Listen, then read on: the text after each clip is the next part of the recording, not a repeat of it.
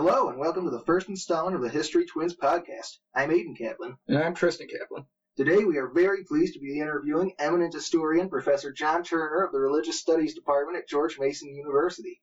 Professor Turner has written three books Bill Bright and Campus Crusade for Christ, Brigham Young, Pioneer Prophet, and The Mormon Jesus biography. He is currently working on a history of the Plymouth colony scheduled for publication in 2020 in time for the 400th anniversary of the Mayflower Crossing. He has also been published in numerous journals, including the Journal of Religion and Mormon Studies Review. And although he's very humble, and he won't admit it, he's also an expert on the Protestant Reformation. Professor Turner, you're most famous for your work on Mormonism, so we'll start with that. All right, so how is it that you're the first non Mormon to receive nearly unrestricted access to LDS church records? Well, that's a great question. You know, I think it's just a case of good timing. The atmosphere in Salt Lake City and at the Church History Library is currently very open.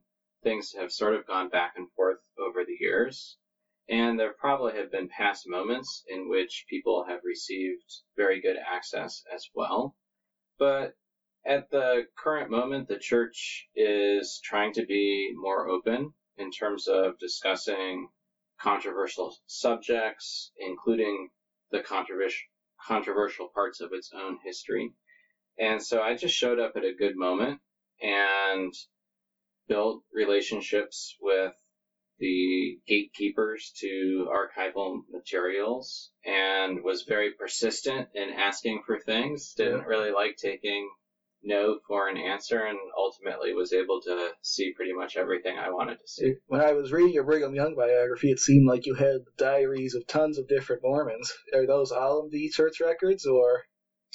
Most of what I consulted was in the church's own archives. There were some things that are held at BYU, at the state of Utah archives, at Utah State. So I, I looked at some things elsewhere but the true gold mine is the church's own archives, uh-huh. which included Brigham Young's own diaries, correspondence, office journals, notes, and lots of diaries and letters of his contemporaries. So it was a question in which it was a subject for which the archival material was simply overwhelming. There was no shortage of information. And what do you see as the chief differences between your Brigham Young Pioneer Prophet and the earlier Mormon uh, scholarship concerning Young, where they, of course, also would also would have had access to the LDS church records, probably to a greater extent than you did. So, what, what what's the main what are the main differences between these? So, one of the prior biographies is a book called American Moses, written by Leonard Arrington who at one point was church historian. So you're quite right. He would have had very good access, but he was also very busy and I think didn't have time to look at everything himself. So I actually think that I made fuller use of the archival sources than any prior scholar, mostly, as I said, through good timing.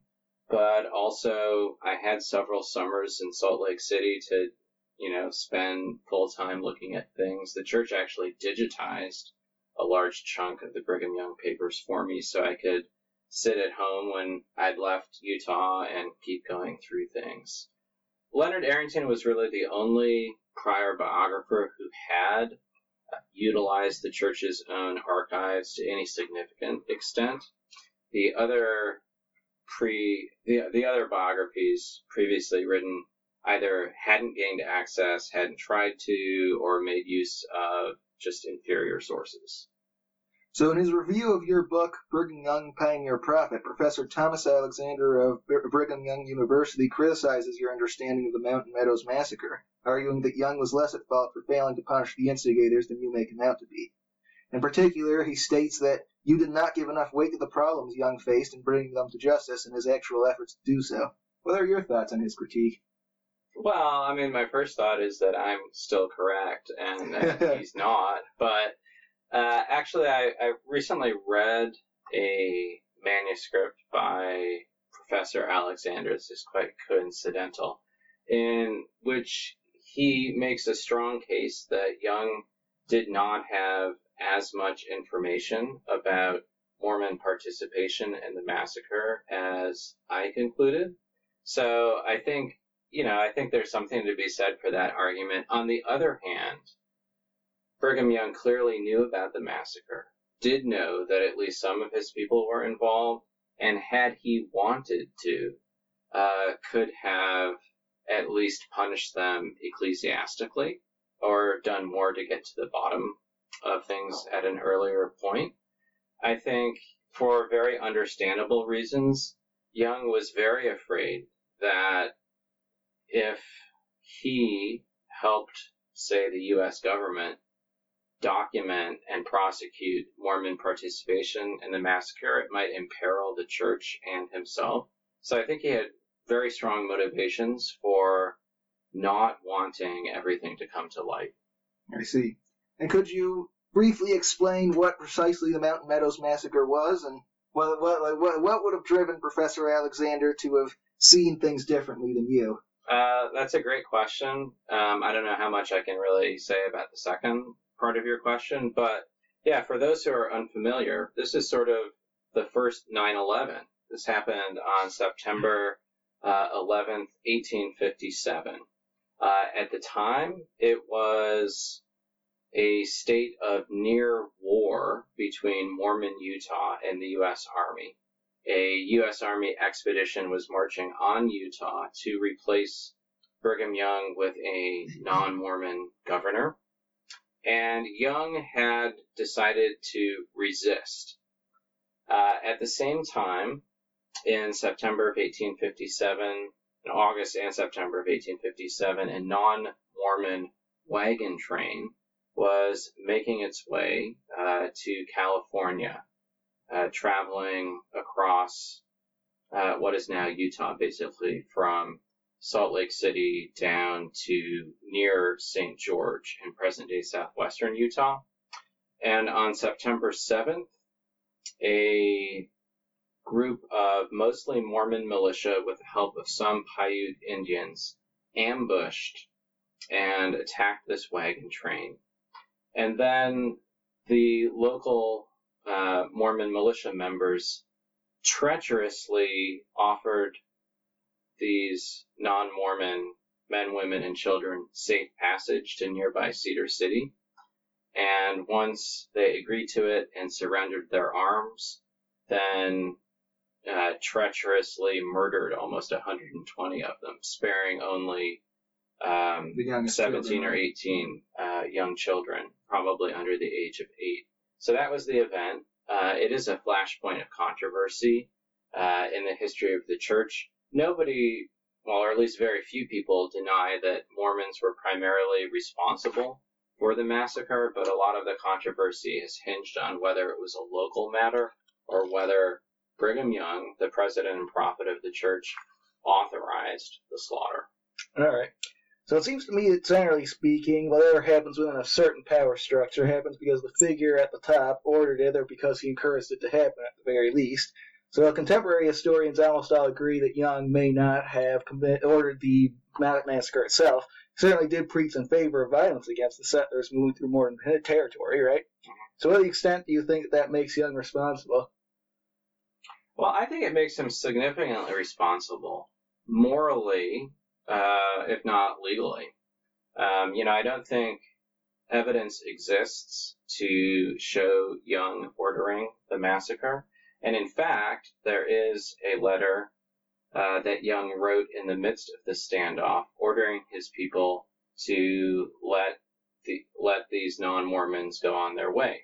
So some of the evidence that exists is actually exculpatory um, and so I think that is significant. At the same time, uh, Young, through a long series of actions and sermons, created the climate in which the Mountain Meadows massacre was possible.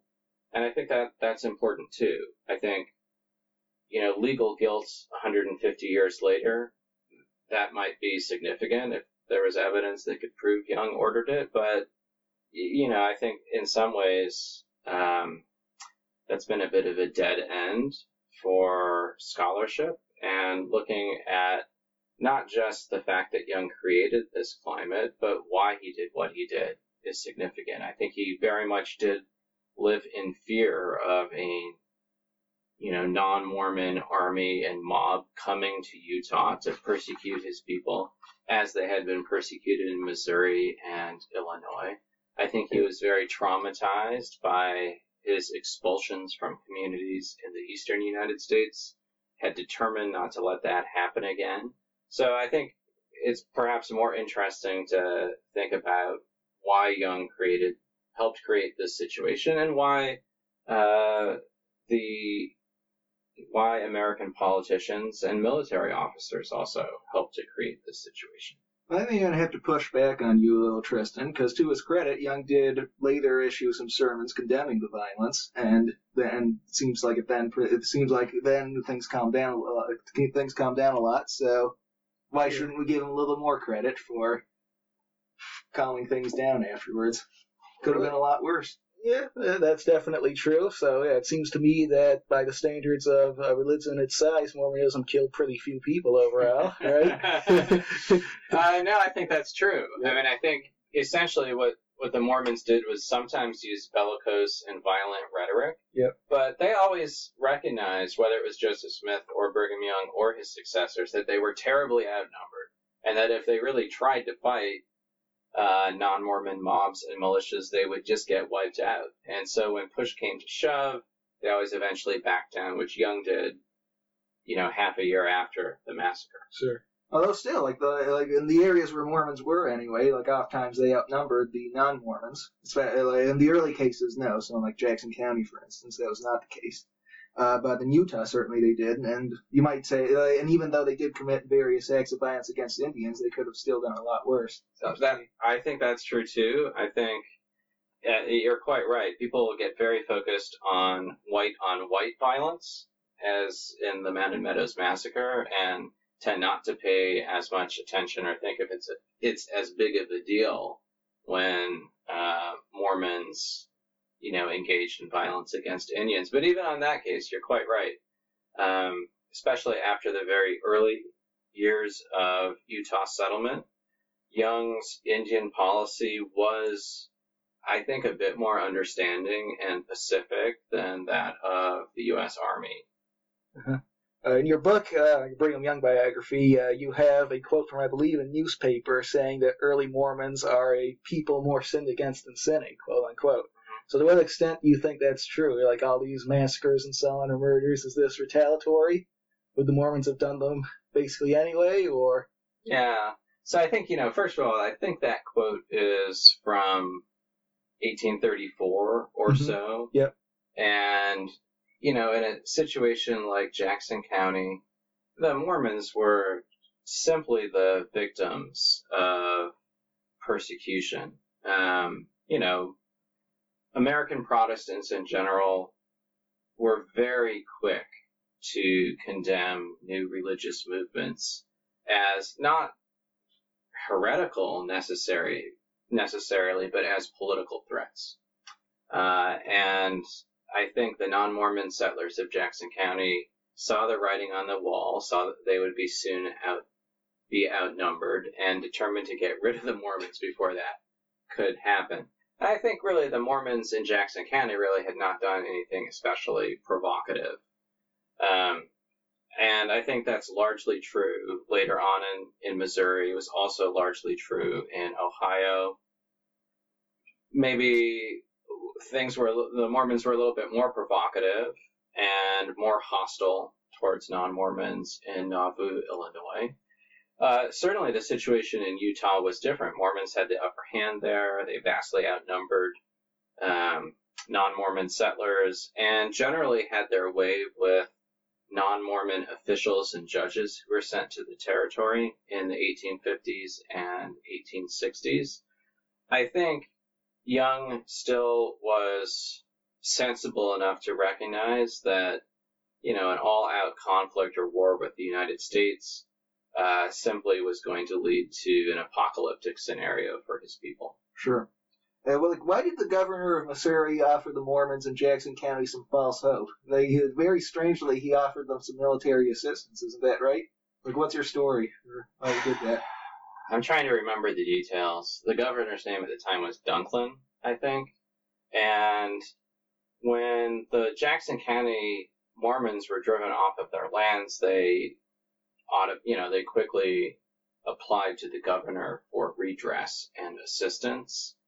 And, you know, outsiders, the farther away you were from the Mormons, the easier it was for Americans to recognize um, that they were the victims of persecution and to be sympathetic with them. And I think Dunklin at first was sympathetic. And then just think about the practical um, matter of providing relief or judicial justice uh, for these people. It was sort of an impossible situation for him. And I think he probably said some things that were encouraging and sympathetic and then realized he really was not in a position to do anything about the problem. So he wanted to help them, but he, he couldn't he couldn't bring himself to say, "Sorry, I can't help you. I'd like to, but know, exactly. how it sort is. of a basic human. yeah, Right. saying like, I want to help them, so I'm gonna say I can help Right. them." You know, I guess to his credit, uh, President Martin Van Buren, he receives uh, Joseph Smith and maybe some other church leaders, I think in 1839, after the final expulsion of the Mormons from Missouri, and says, you know, I really can't do anything for you. He was the former president. Uh, I guess he's former president, but uh, Oh, no, he's no, still you he's still president. Oh, yeah, of course. He's that's still- right. Oh, he's- yeah, that's right. He's still course, yeah. president. Um, Yeah. and you know the Mormons are bitter about that, but Van Buren's response is is pretty honest, and it's sort of in keeping with the relationship between the national government and the states at the time as well. So, what, what, what year was that again? I think 39. 39. He's a president 1837, 1841. All right, so uh, when did the Mormons become nice then? See, Um, there's Mormon history is riddled with acts of violence in the early years. Yeah. But like now, Mormons we know today are all so nice. It's hard to believe that they could ever have been anything different. So It's when sort did of this a, happen? it's sort of a strange thing for a religious movement to be stereotyped as nice. Yep. Right. Yeah, Yeah, I think the uh, Mormons are one of the few groups that has that distinction. Right. Yeah. So that's a great question. I think the period really that runs from 1890 to about 1920 is really the key transition. The U.S. government forced the church to abandon plural marriage and any real pretenses to theocracy. Right. Uh, the church also abandoned its doctrine of gathering, whereby converts were encouraged to leave their homes and come to Utah. The church rather quickly became, instead of hostile at times to the United States, you know, hyper patriotic, eager to prove its loyalty to the nation in the Spanish American War, even more during the First World War. So how many Mormons actually served in the First World War? So- I couldn't get I couldn't give you mm-hmm. numbers, but I, I, I, I don't- know. It might be proportionate. It might not be. I'm sure the information's out there. Yeah. But there there were you know a few highish profile church members who served even during the Spanish American War. Yeah. Um, and you know by the time you get into the post World War II period, Mormons generally have an image of being patriotic, conservative, anti-communist, family-friendly, devoted to family. When George Romney runs for president in 1968, his Mormonism really isn't an issue. Uh, so Mormons, I think, rather successfully uh, enter the mainstream and cultivate sort of a goody two shoes Image. image, which I think sort of corresponds to the to the niceness uh, stereotype. Sure. Now, in the early years of Mormonism, you often hear about Mormon missions as far as way, as far away as the South Pacific and Latin America and Great Britain. So why, like, but at the same time, they're like getting kicked out of Jackson County. Joseph Smith is being murdered. What, what, what could have possessed the Mormons to go on these missions, even when, like, their their friends and family are occupying a very tenuous position in the United States? It's a great question. Uh, well, I mean, the church clearly had a missionary impulse from Sure. the start. So just immediately, Mormons take their message, first of all, to the Lamanites, to Native Americans, Right. uh, across the northeastern United States into what was then called Upper Canada, I think. Um, and so the mission to England is just an extension of that. I think the first mission there is in 1836. You know, the church is also founded right at the point when American Protestants begin to get serious about foreign missions. So the timing, I think, is sort of appropriate for the Mormons to also participate in that. But you're right, it's remarkable how far flung some of their early missions are. They they have very successful missions to England uh, early on. You would have heard a lot of English accents and Welsh accents in both Illinois and Utah in the 1840s and then later. And then the Mormons also have, in the long run, a lot of success in places like the Sandwich Islands, Hawaii, uh, and in the South Pacific. Some of those early missions are also spectacular failures. There's a missionary named Hosea Stout who, along with a couple of others, goes to Hong Kong, I think in 1851. Well, it's a British colony. All right, one or more of his wives die while he's en route. It's just terrible. And he's, you know, he has the sense that he's going to have the spiritual gift of learning the, um, I don't know, dialect of Chinese. It would be Mandarin. Uh, what, what, what, Cantonese? I don't know. Uh, uh, anyway, he's going to get the spiritual gift of uh, the local language when he arrives, and he doesn't, and it's a total failure. And they leave after about six weeks. So you know, it's not it's not always. Wow. So, Uh, so like, it seems like that guy gave up pretty easily, though. 'cause There's plenty of uh, Mormon missionaries who stay where they're working for years. right. You know, I think Yeah. you know, I think the early mentality was a little bit more like the New Testament, where Jesus tells when he sends his uh, disciples out two by two, you know, if a village isn't interested in your message, shake the dust off your feet, sort of curse them, and, and move on. um, so I think I think in this case, Stout felt like you know he'd showed up, he did what he was supposed to do, and it wasn't going well, and it'd be a good idea to head home as as soon as possible. You're right. These days, uh, the Mormons are very tenacious and very good at dealing with constant rejection in places like Belgium or Germany or Switzerland. So it seems like they were a lot more successful in those early years. They were converts. they were really successful in certain places in Yeah, so- England and parts of the Pacific. Yes, it's just that you don't hear about the places where they were unsuccessful, and so really it's just like an Probably. illusion. I they mean, you know, yeah. They, they are a really audacious religious movement. They have one of their um, apostles goes to Jerusalem in 1840 or 1841, and you know is ready to convert people there, which also doesn't work out. um, but you know, Joseph Smith and Brigham Young, they're also leaders who are really good at encountering setbacks, picking themselves up, and moving on. They're not easily discouraged. Could you explain who Parley P. Pratt was? Uh, so Pratt's uh, an early convert. I think he converts after reading the Book of Mormon, maybe in 1830, 1831 at the latest.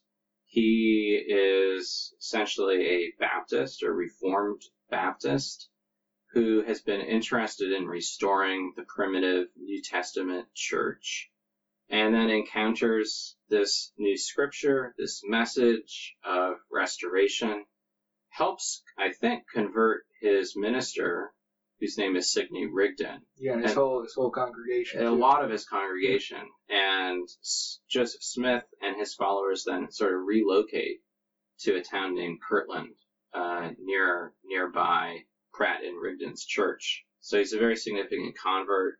Uh, also, very active on the mission field, going to the Lamanites, going to South America. I think at one Yeah, point. right. Chile. Chili also doesn't go too well, I think. Yeah, Um, yeah. Well, especially doesn't turn out for him well at the end, right? Well, no, he he, you know, he has a number of plural wives, and he takes as maybe his last wife a woman named Eleanor McLean, who's married to apparently an abusive and drunken non-Mormon. I think she already has some children, right? Right, already has children, and um, Mr. McLean ultimately tracks Pratt down, maybe in Arkansas, I think that's right. Yeah. and and shoots him dead. Wow. Um, and you know his his murder's a big deal. Brigham Young doesn't like Parley Pratt at all. Yeah, it's a sort Um, of it sort of helps Brigham Young in so- many ways. Yep. So you know he's he's maybe doesn't shed too many tears over it, but he was beloved by many many church members. Wrote some books that were quite beloved by church members in the 19th century as well. Are there any similar stories about Mormon missionaries' practice of polygamy getting them killed or hurt? Oh, it's a great question. Well, Pratt's is definitely the most famous. There are, I don't know. I'm sure you, you we could we could find something else, but nothing comes to comes to mind. Sure. We've made a number of, uh, shall I say, mentions of plural marriage. So basically, we'll just clarify that basically just means polygamy. Right. But Mormon doctrine is very specific on why plural marriage is different from it, right? Well, sort of. So Mormons tended to use the term plural marriage rather than polygamy. Sometimes Yep. celestial marriage. Sometimes other phrases such as doing the works of Abraham. And you know the you know there's a lot of arguments about the origins of the doctrine and practice among the Latter Day Saints. Uh, it certainly isn't there at first. You know, if you had joined what was at first called the Church of Christ in 1830 or 1831, uh, you would have been shocked at what transpired by the early 1840s. Uh, You know, I don't think most of Joseph Smith's followers uh, saw this coming. Sure. Um, you know, I think there, you know, maybe a few, you know, few possible explanations. One is just Joseph Smith's sexual appetite, but I think, you know, most men who want to have lots of sexual partners don't decide to marry all of those sexual partners. So, So, for example, Brigham Young married some of his mothers-in-law. That to you seems highly unlikely to have been any Right. kind of a sexual relationship, no, right? no, there are there are a lot of motivations involved: theological, economic, um, sexual. I think at times, you know, I think, well, you know, I think one basic thing that was going on in Joseph Smith's mind, and this is right in the revelation he dictated about marriage, was you know the patriarchs of the Old Testament had multiple wives, Sure. and was this okay? And uh, Joseph Smith uh, or God's answer was yes, this was definitely okay, and you should do this too. Um, and you know the Mormons fiercely defend this practice through the 1880s. You know they point out, not totally unreasonably, that in cities like Philadelphia and New York, there are thousands of prostitutes and thousands of women who can't have a good husband. And in Utah, every woman can have a husband, uh, and they don't have this problem with prostitution. Um, So, uh, so to what extent do you think Brigham Young departed from the teachings of Joseph Smith in his Mormon Reformation during the 1850s?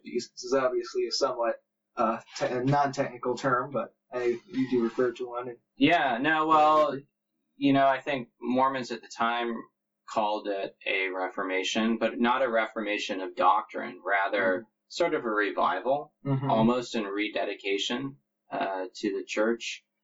So one of the controversial things during this Reformation was Brigham Young's teaching of blood atonement that some in, some individuals, some men, had committed sins that could be could only be atoned for by the shedding of their own blood. Um, you know, you can find instances of this teaching or things along this line as early as the late 1840s. It's possible that the idea originated with Joseph Smith, but I don't think there's, you know, evidence uh, for that.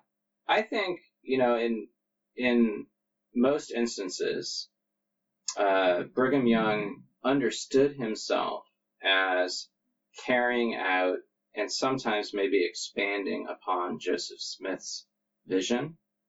And some of his ideas, not necessarily about blood atonement, but um, say his teachings about the relationship between Adam, God the Father, and Jesus Christ. Some of those I think are sort of logical or possible logical extrapolations of what Smith taught.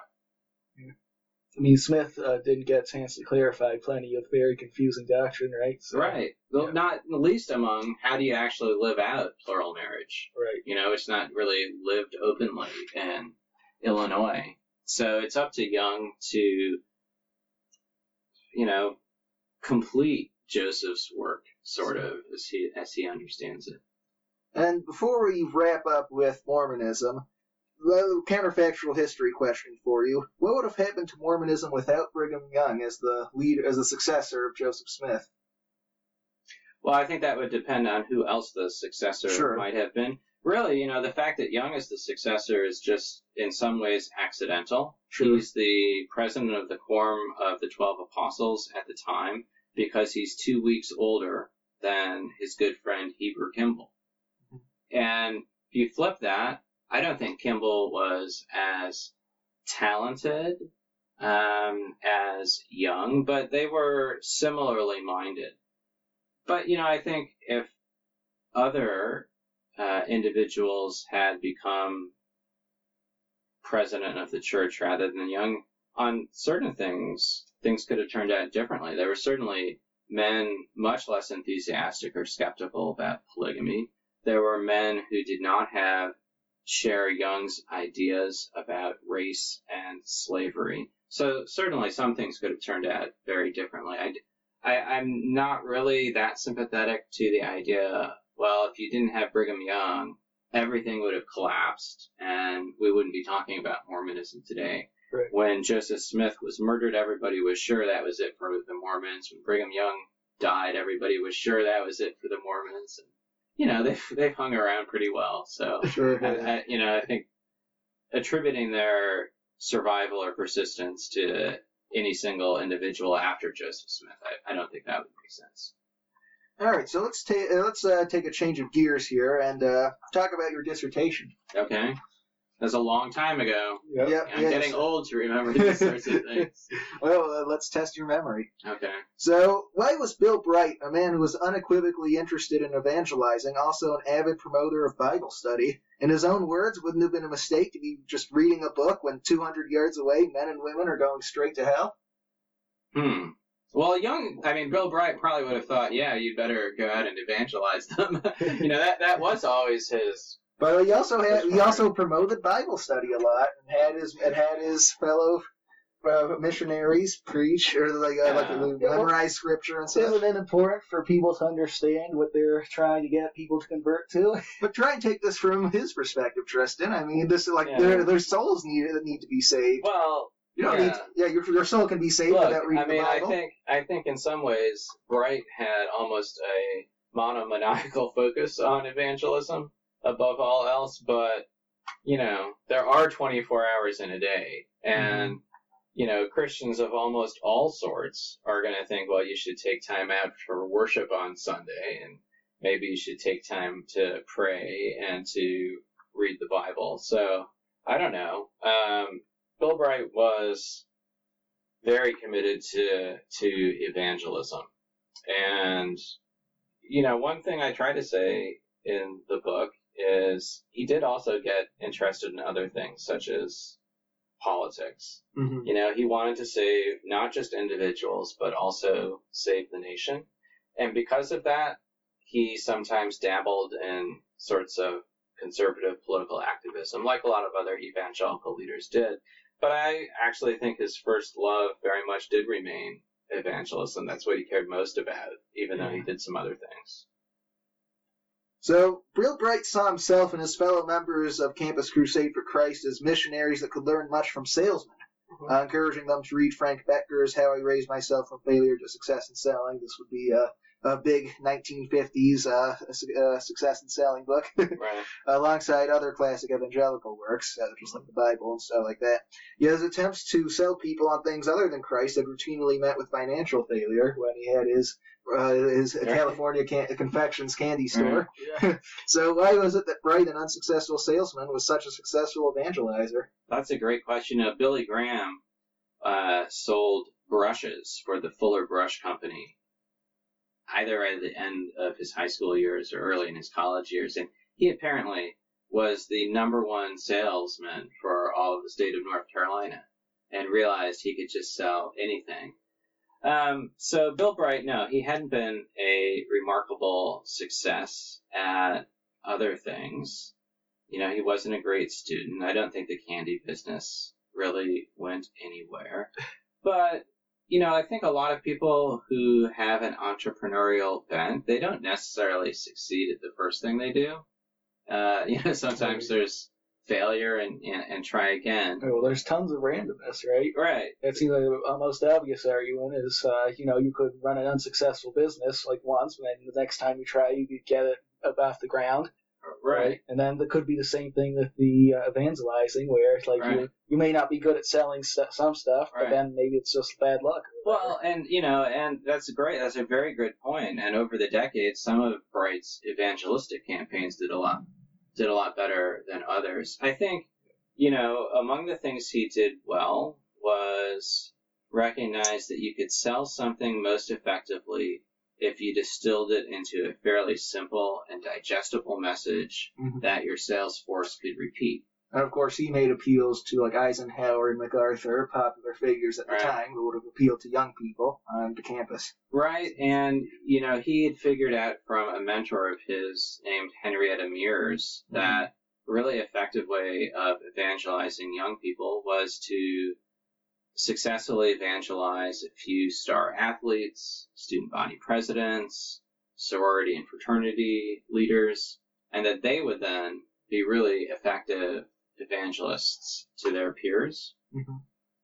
Now, it certainly seems like even in the 1950s, these fraternities and sororities had reputations as being hotbeds of sin. So why is it that Bill Bright was so successful evangelizing these these fraternity and sorority houses? Obviously, his, his, his first big success on the UCLA, UCLA campus was at the uh, was at the sorority house. So Right. Kappa Alpha Theta, I believe. So why was it that these supposedly? well, I mean, I think you know, I, I I'm not that familiar with the history of Greek life, either personally or otherwise. Um, that wasn't really my college scene, but I think these, you know, as a as social organizations, these were, uh, in addition to athletics, very dominant in terms of the social and cultural life of a place like UCLA in the early 50s. So I think he didn't have much choice. Um, and Was there you something about appealing to women that had that had an, that had a special? Right. It seems like the common strategy was yeah. to first like evangelize the women, and then the women get their boyfriends and such into the religion as well, or Yeah. maybe like into quote unquote. Right? Maybe. Uh, you, you know, I, I, I don't know that that was really at least a conscious strategy. That has been a conscious Right. strategy for Yeah, yeah. some uh, religious movements. I think, um, but you know, I think this, you know, this is the early 1950s. It's not that impossible to get uh, young people on a college campus to engage in a conversation about Christianity and, and religion. I think, you know, it's harder. It's a little bit harder now uh, than it would have been back then. But, you know, Bright, um, you know, he, he you know, he, he won, you could say, or recruited a number of, of sort of top-notch converts, especially on the UCLA football team.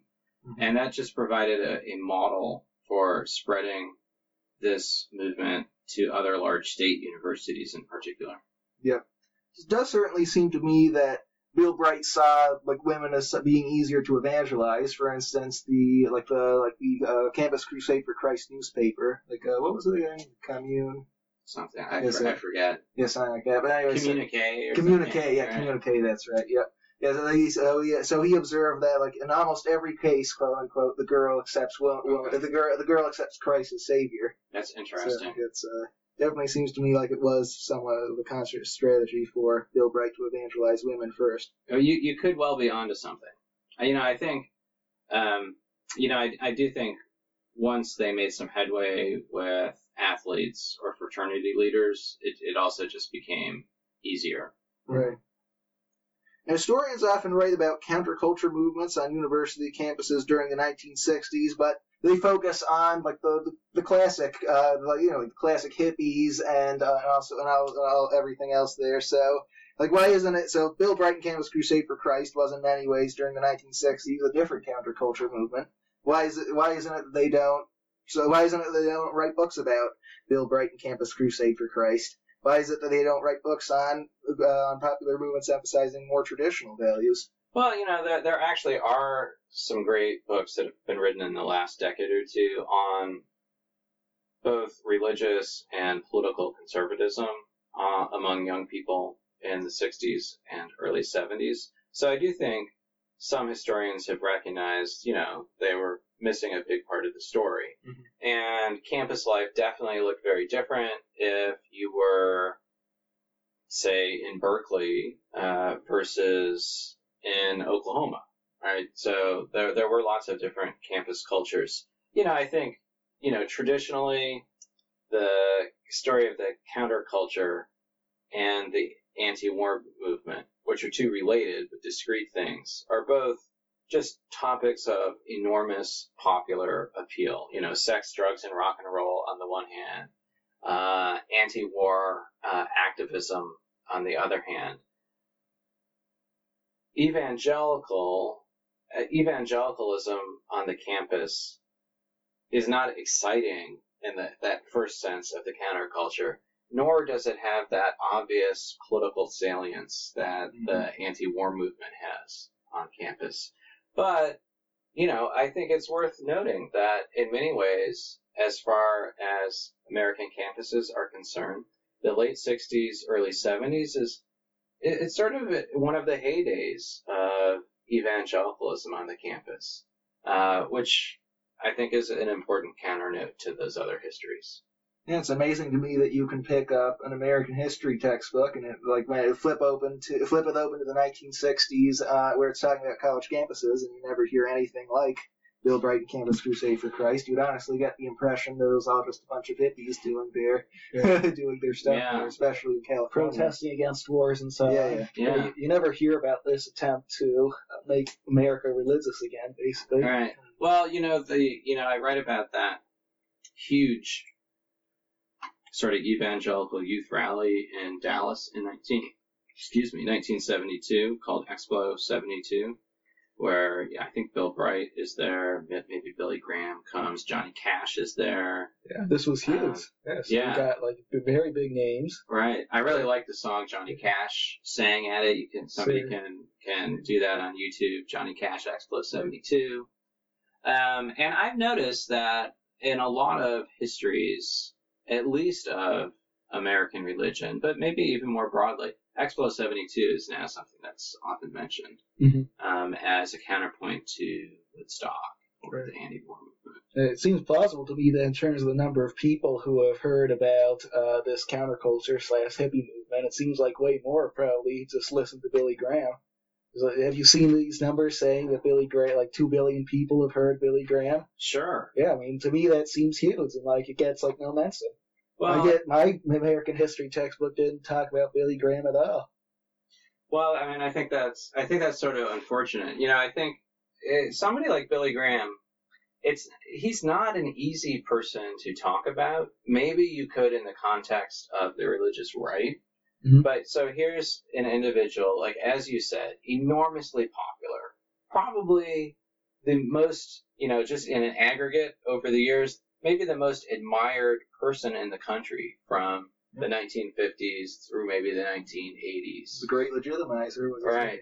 name. But then if you try to say, well, what is Billy Graham's influence Mhm. on the larger trajectory of American history, that would be a little bit trickier. But I do think Billy Graham, Bill Bright, and others, they provide all sorts of momentum for this new evangelicalism after World War II, which is important in its own right, I think, in making evangelicalism really the most significant brand of Protestantism in the United States uh, by the end of the 20th century into the 21st century.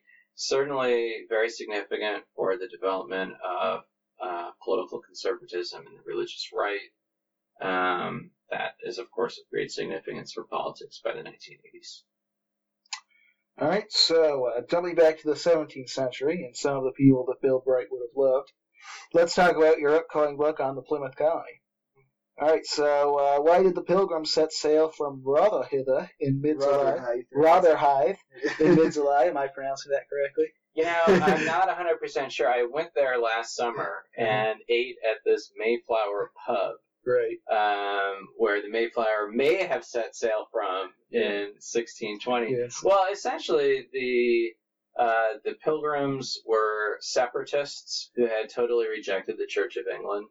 Uh, they had experienced some persecution in sort of the late first decade of the 1600s and had left England and taken refuge in Leiden in the Netherlands.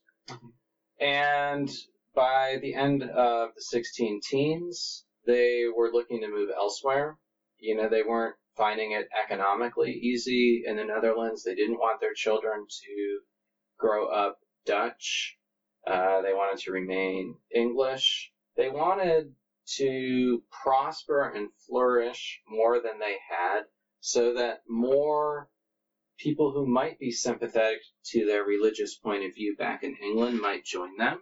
So they decided to do something utterly foolish, which was to become colonizers, Yeah, great Uh, idea. which which I consider one of the most foolhardy things you can do. Now it's fine to have other people start a colony and then join it after a few years if things are going okay. Yeah. Uh, to do it yourself, that's really hard. to do it yourself is really hard. These people, you know, they, they had a few somewhat worldly wise uh, leaders, but you know, they didn't really know much at all about where they were going. They didn't end up where they apparently were heading. They left way too late in the year. To plant and harvest a crop, right? That would have been Way too helpless. late. yeah. Better, much better to leave in April than in uh, September. So they arrive, you know, on Cape Cod, and it's already winter.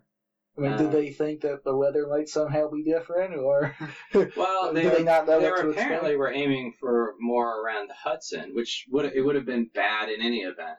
Um, but Mhm. you know they don't uh, they don't settle on uh, what's now Plymouth until mid December. So it's a terrible time of year. I mean, I think the largest part of their deaths ultimately are due to scurvy, probably, and maladies related uh, to that. Um, so anyway, I kind of went beyond your question. Sure.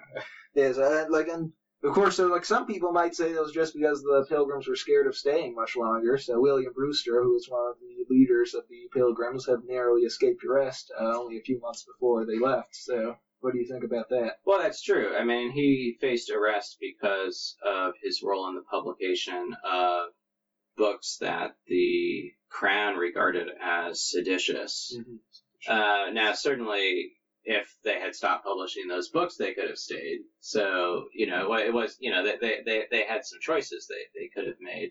But it was dangerous, and there was a strong chance that the truce between Spain and the United Provinces of the Netherlands was going to break down. So there's a possibility of warfare there. Um, Mhm. So you know there were there were a number of reasons for them to leave. But it doesn't seem like they were actually that much danger, does it? I know there was no clear and present danger for the Sure. vast majority of them, and in fact, you know they'd gotten along quite well with uh, the Dutch authorities, despite being outside the Dutch Church. So, following up on that, to what extent was religious persecution important for motivating the Mayflower voyage as compared to the Pilgrims' own intolerance of Catholics and other Protestant sects? So I think persecution was significant for their initial flight from England to the Netherlands. Uh, but it really was not the immediate reason why they came to the New World. As I said, they, they wanted to do better and be more attractive to people who might join them. And yes, of course, uh, they were not tolerant themselves. In fact, they, the majority of the separatists among the pilgrims, like almost everybody else in English, would have, in England, would have regarded toleration as a dirty word. You know, one tolerated things one didn't like because one had to, not because it was a good thing in and of itself. So yes, they certainly loathed uh, Catholicism, uh, like most other uh, English Protestants, and you know they wanted liberty of conscience for themselves. But what they really wanted was their understanding of the liberty of the gospel, which meant setting up the church according to their understanding of the New Testament. Uh, they didn't want other churches. They were trying to, and really, they were trying to transplant a congregation. And in doing so, they founded a colony, and therefore things became a lot more complex. Sure. All right. So, what similarities and differences have you noticed between the Mormons and the Pilgrims religiously and politically? It seems like you've got a, a similar uh, being persecuted attitude there, and then this prompts their flight. Well, you know, first of all, they they are both groups are intensely focused on what church is the true church, what is the true church Right.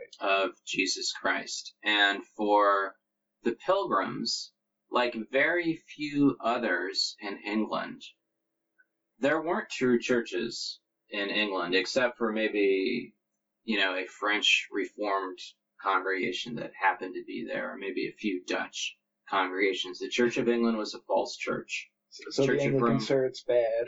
What's that? So the Anglican Church was bad, no question. Well, not just bad. Not just bad, anti-Christian. Anti-Christian. you know, beholden to beholden to Antichrist. Right. And you know, so there's this impulse among separatists and like-minded dissidents to reject almost all of the churches of the day as powerless, corrupt, anti-Christian, which is not unlike Joseph Smith's conclusion about the Protestant churches of his day. So And the, Presbyterianism is not true. right? Presbyterianism is not true. Sorry. Uh, exactly. So there's that that concern for proper church order in a sense that pretty much everybody else or everybody else has has gotten it wrong.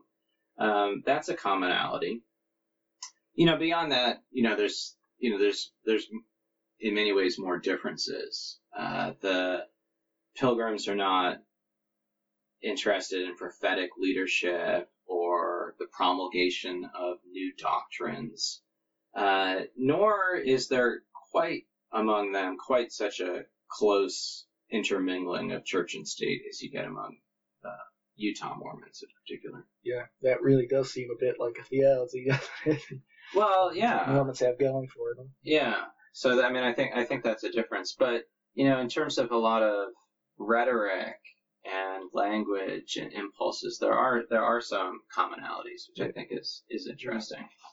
You would you characterize the more like the early Mormons and Pilgrims as basically being theocracies, or a little more complicated than that? Well, you know, so in the case of so take Mormons in Utah, beginning in the late 1840s, 1850s, the people um, who are in charge of politics are the top church leaders. Sure. So, uh, you know, I think it really is a theocracy. In the case of the pilgrims, there's a sense that magistrates and ministers should cooperate to promote true churches and to suppress heresy. But there's not a sense that ministers should run the show. And there's later instances in Plymouth Colony in which the ministers very much want the magistrates to crack down on religious heterodoxy and more rigorously enforce church attendance or things like that. And the magistrates aren't interested. So I wouldn't define either Puritan Massachusetts or Puritan Plymouth as theocracies, technically speaking. Yeah, they were- not in the normal sense of the word, where Right. priests run the government. Exactly. They, they are religiously intolerant societies, which is really what you expect in the 17th century outside of maybe the Dutch Republic. At the same time, of course, historians frequently, anyway, or may more more often characterize uh, Calvin's Geneva or Savonarola's Florence as being theocracies, even though neither of those two men were technically allowed to hold any political office, being members of the clergy. So, what, what are your Well, thoughts ca- so you know, if if there's maybe just a very large amount of unofficial extra legal influence, maybe that veers closer to a theocracy. Yeah. In Plymouth Colony, you know, the church is really weak in some ways. They they have a hard time just getting a minister for Really? uh, 10 or 20 years. Well, their minister from the Netherlands doesn't go with them. So Yeah. they don't like get a new minister or something. No, they have- all right. You're the next. well, they minister. try. They have a lay elder, but the minister back in the Netherlands doesn't think they can have the lay elder sort of take over. So it's like he's writing them letters saying, He's like, I have no guy who can possibly replace me. Well, there aren't a lot of separatists. Uh-huh. And, you know, eventually, you know, sort of the space between separatism and Puritanism in New England sort of narrows. So over the long run, there's not as much of a difference between Massachusetts Bay and Plymouth Colony. But they, they get a minister in, you know, the late 1620s. He doesn't really work out too well. Get another one in the mid 1630s. He's not, you know, it's not really a force to be reckoned with. They get another guy who's very promising, but he wants to fully immerse infants instead of just pouring a little water over them. So that doesn't work Wow. out. In a lot of other towns, it's not a wealthy colony. A lot of settlements, they don't really have the money to hire a minister, so some towns just don't have one. So it's not until later in the century that the religious establishment, you know, gets gets a little bit firmer. Uh, it take, takes a while. So, and also the pilgrims from the get go, and I think this is a really significant point, and it is different than Massachusetts Bay. You know, on the boat over, there's a lot of non separatists who have been sort of slapped together with them, and they choose uh, to work together and to coexist as free men, as citizens of this colony. And so from the start, there's, you know, an explicit desire for a measure of civil pluralism. You know, the, the separatists sort of run the show in terms of the religious establishment, but the right to vote, unlike in Massachusetts Bay, at least for a few decades, isn't linked to church membership. Mm-hmm. So, what's your opinion as to the nature of the Pilgrims' early interaction with local Nauset Indians? Is that the Uh, well, there's Nauset on Nauset, Cape Cod. Cape Wampanoag Cod? Yes, is, sure, the, sure. is the kind of Yeah. broader term for those in the area. Well, at first, it's mutually advantageous, Mm-hmm. a mutually beneficial relationship. The Wampanoag have been devastated by epidemics, Sir, this is Not, like not the- caused by the Pilgrims. not caused by the Pilgrims. This is like the uh, little kid story that you get where the uh, pilgrims sew up and then there's the first Thanksgiving and so on. Yeah. So, Alright. you know, the Wampanoag have been massively reduced in numbers. Some Uh-huh. of their enemies haven't been. Certainly, the Wampanoag could have wiped out the Pilgrims that Mhm. first winter. They were not in a position to defend themselves.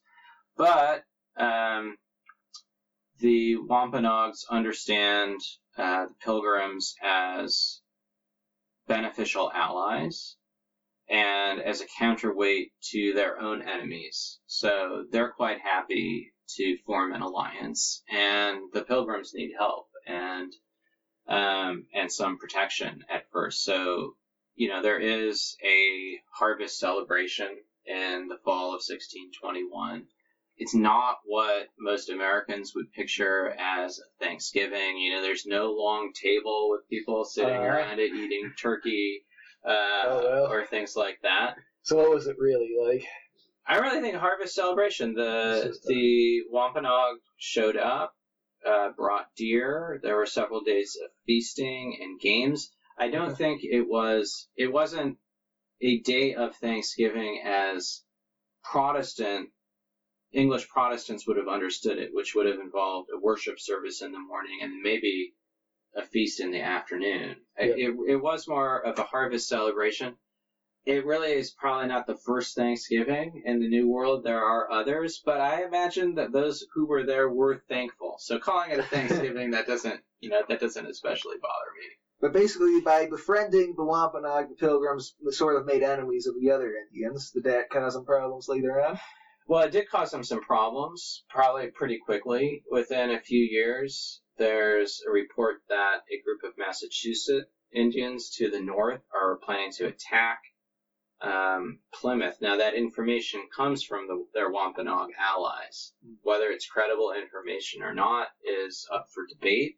But the Pilgrims send a military expedition up to the north, and they what's that? Have at it. Well, yeah, they, they treacherously murder uh, a, a number of Indians. I was never told that in school. No, you wouldn't. You wouldn't get that in school. It's much less savory, and they, you know, they cut off the head of the alleged conspirator and bring it back to Plymouth and put it above their fort, because that's what you do with traitors and, course, and criminals Yeah, uh, back then. Um, you know, I think really it, it's still noteworthy that for several decades the relationship between the Wampanoag and the Pilgrims are pretty good. The English are basically confined onto the east coast um, and to some extent on Cape Cod, and the Wampanoag, you know, the, their main leaders are further to the west. So this is kind of good for both sides. Eventually, when English settlement encroaches on those fertile and valuable lands, everything falls apart, and there's a terrible war in the mid 1670s, traditionally called King Philip's War. Or Metacom's War. Right, which, it, you know, the epicenter is Plymouth Colony, and it's Plymouth that's moving in on these lands and is muscling out uh, Wampanoags. So, in the long run, it's didn't much less out. benefit. It didn't work out for the for the Indians. Yeah. Um, but you know, I think you know you can yeah ev- almost everybody involved, not to be overly Calvinistic about it, sort of pursued self-interest and made decisions that were best for them at the time All right. as they understood it. So what's next for you after your Pilgrim's book, John? I've heard you're uh, thinking of writing a book on the German Peasants' War. No, I, I thought about that. I thought about a, a biography of Saint Peter. Oh, Um, I've thought about a variety. I've thought about some other Mormon-related projects. You know, I'm kind of still interested in that. But um, I don't know. I have about a year to work really hard on the Plymouth Colony book, and I'm going to do that, and then take take a little time off. all right. So uh, thanks to our listeners, and thanks again to you, Professor Turner, for being here today. Uh, if you enjoyed this installment of the History Twins podcast, there will be another next month, which will also be available on iTunes and SoundCloud. Until next time, I'm Tristan Kaplan. and I'm Aiden Kaplan, and, And together together we we are are the the History History Twins. Twins.